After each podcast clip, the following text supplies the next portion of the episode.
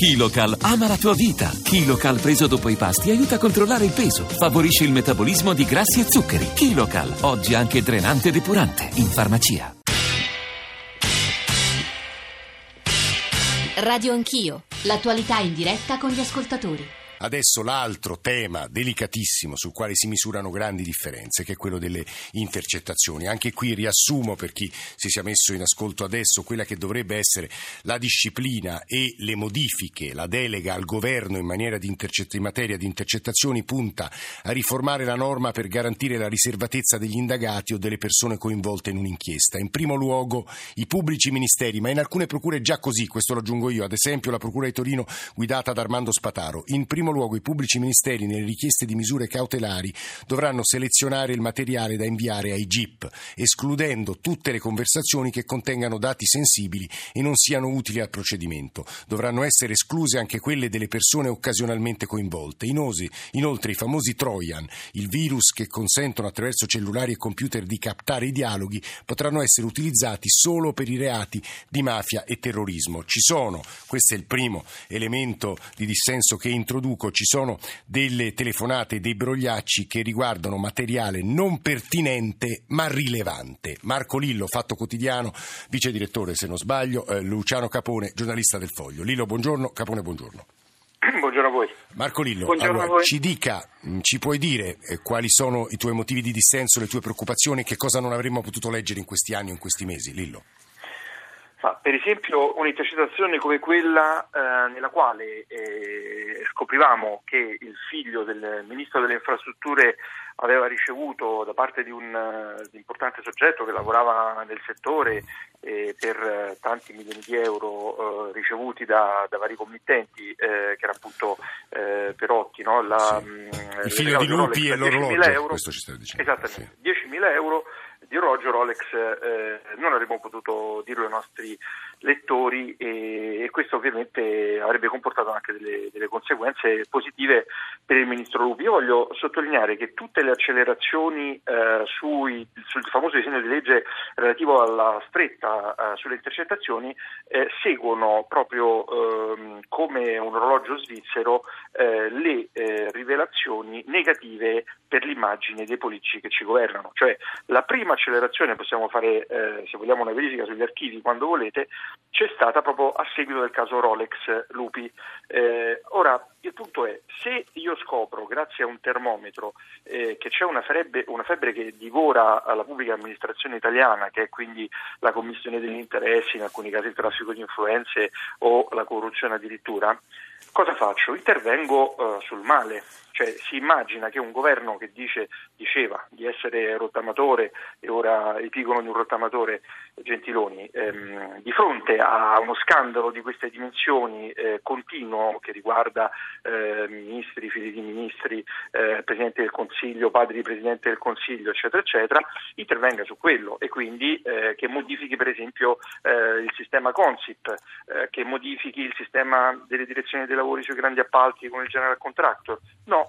Invece cosa modificano? Le intercettazioni. Anche in questo caso sarà un caso, ma eh, l'accelerazione arriva dopo che, grazie all'intercettazione, abbiamo scoperto il sistema del giglio magico nei suoi lati oscuri. Ora, io ehm, questo è un esempio, ma ci sono tanti altri esempi di intercettazioni che possiamo definire eh, non rilevanti. Tutta la storia che io sto raccontando in splendida solitudine, Eh, che riguarda le Coop, che un tempo si chiamavano rosse, mm. cioè le più grandi cooperative emiliane di servizi, Manutencoop e C N S, le quali dopo aver fatto cartello sull'allora gara più grande eh, d'Italia, che era quella per la pulizia delle scuole, un miliardo e seicento milioni, condannate con sentenza definitiva del Consiglio di Stato eh, per aver fatto un'intesa di sì. cartello su questa su questa gara, adesso rischiano, perché c'era scritto nella convenzione che eh, Consip, che era la stazione appaltante, poteva escluderle, eh, poteva, non doveva, sì. escluderle in caso di eh, appunto cartello sì. sulla gara adesso per le rischiano... scuole, da quelle successive rischiano di essere escluse anche da altre gare. Mm. No?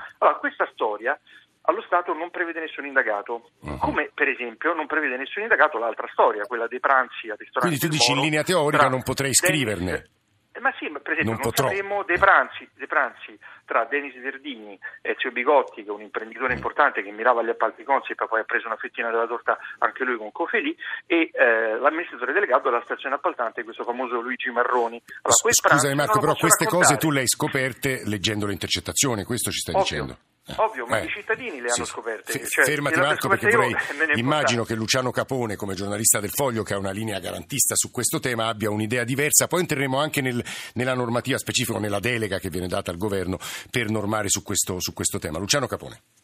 Eh, salve, buongiorno. Ah, diciamo la, la differenza in realtà, al di là poi del, dei provvedimenti legali che... Mh, non so quale impatto possano avere poi concretamente, un po' diciamo di impostazione su, sull'utilizzo, cioè sia sul, sul, sul modo in cui vengono fatte le intercettazioni che sul loro utilizzo, che sposta diciamo eh, tutta l'attenzione, quasi una patologia del procedimento penale sulla fase delle indagini preliminari, che è una fase diciamo per, diciamo, per definizione eh, incerta, in cui tutto il materiale che viene eh, raccolto è diciamo materiale eh, parziale, sia perché è di parte, fatto da raccolto da una parte che è quella della, eh, della pubblica accusa, sia perché eh, diciamo è, è frammentare, non si, mm. non si sa bene, non ha valore di prova, perché poi la prova, come si spiegava anche prima, viene formata eh, nel in processo. Sì. Questo, in questo eh, però comporta che eh, diciamo si, mh, si ammazza di fatto diciamo il processo eh, penale come la concezione di, per come la concezione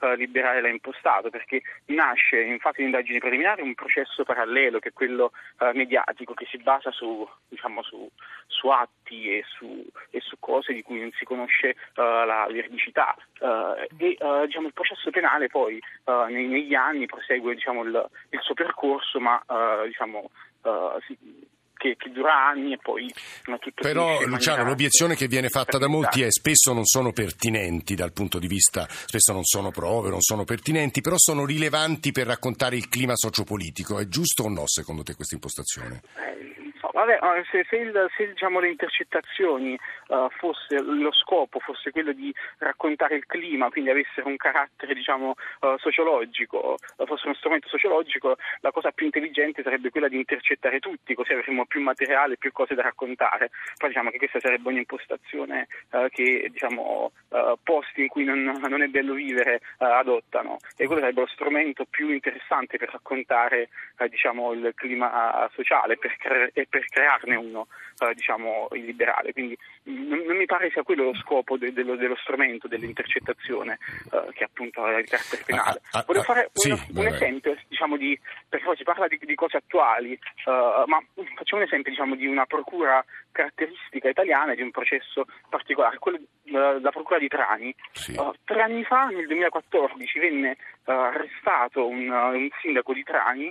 Uh, poi diciamo sulla base delle stesse indagini preliminari uh, il sindaco è stato arrestato, la giunta è caduta, uh, è stata prosciolta, c'è stata stralciata la posizione del sindaco, questo ancora prima di arrivare al rinvio a giudizio. Erano state pubblicate le intercettazioni, era stato descritto un sistema Trani simile a quello di Mafia Capitale, e sono passati tre anni e ancora non si è arrivati alla richiesta di rinvio a giudizio o alla richiesta di archiviazione, con le indagini uh, concluse.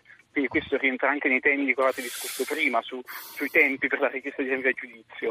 Uh, questo naturalmente, il processo per direttissimo e mediatico uh, è già avvenuto, c'è stata già una sentenza diciamo politica sia sulla vita delle persone e degli indagati.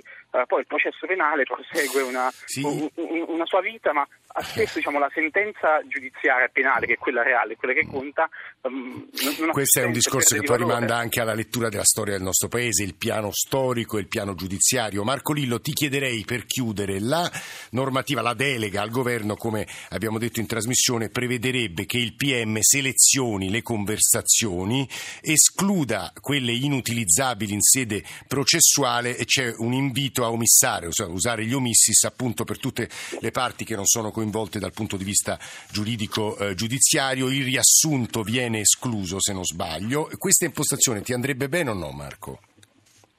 No, ovviamente no. Diciamo, allora, eh, bisogna tenere presente un fatto: a un certo punto del processo, ehm, nella chiusura indagini, eh, quindi alla fine delle indagini, comunque il pubblico ministero, se anche nell'ordinanza di arresto non le ha ammesse le intercettazioni, sarà costretto a darle tutte integralmente al, alla difesa, perché sì. Facciamo un esempio, il caso, ricorderete, è il più semplice da ricordare, quello della Juventus e dell'Inter, no? Indagini eh. sul sistema Juventus, Moggi, eccetera, eccetera. A un certo punto la difesa mh, finalmente acquisisce tutte le intercettazioni, le ascolta e trova delle telefonate eh, di Giacinto Facchetti, il compianto sì. vicepresidente dell'Inter, eh, peraltro chi vi parla è interista, quindi non ha abbiamo un minuto, Marco, chiudi. Eh. Caso.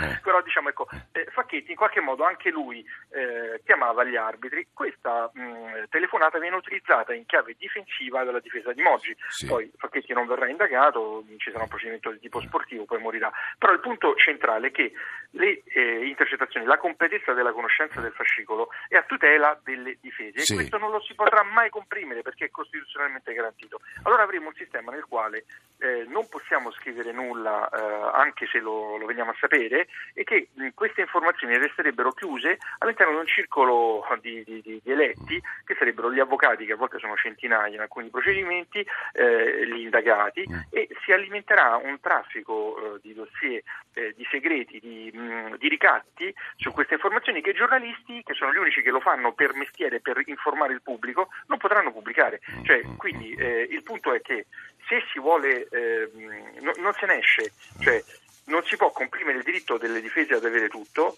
e, e, a, quel eh, punto... e a quel punto quale sì, giornalista no. di fronte a un'intercettazione eh, in cui c'è un, un fatto rilevante sì. come Rolex di Lupi eh, eh, soltanto perché eh, comunque lo vedremo presto. Io mi scuso per l'interruzione di Marco Lillo e di Luciano Capone, lo vedremo presto perché tra l'altro la delega ha avuto un termine più breve, se non sbaglio entro tre mesi vedremo un po' che testo uscirà poi dal, dal governo stesso. Siamo in chiusura. Fulvio Cellini, Roberto Guiducci e Tommaso Margiotta in console, poi la redazione Radio Anch'io, Alessandro Forlani, Nicola Madoli, Valeria Voratili, Alberto Agnello, Alessandro Bonicatti, Valentina Gali, Cristian Manfredi in regia. Adesso c'è il G R delle dieci, Radio uno Music Club, John Vignola, la radio ne parla, Ilaria Sotis. Domani otto e mezzo inizia il filo diretto dedicato ai risultati delle elezioni olandesi, Amsterdam, Ilaria Sotis, all'Aia ci sarà, ci sarà Gavino Moretti e qui a Roma il sottoscritto. Grazie a tutti per l'ascolto, a domani.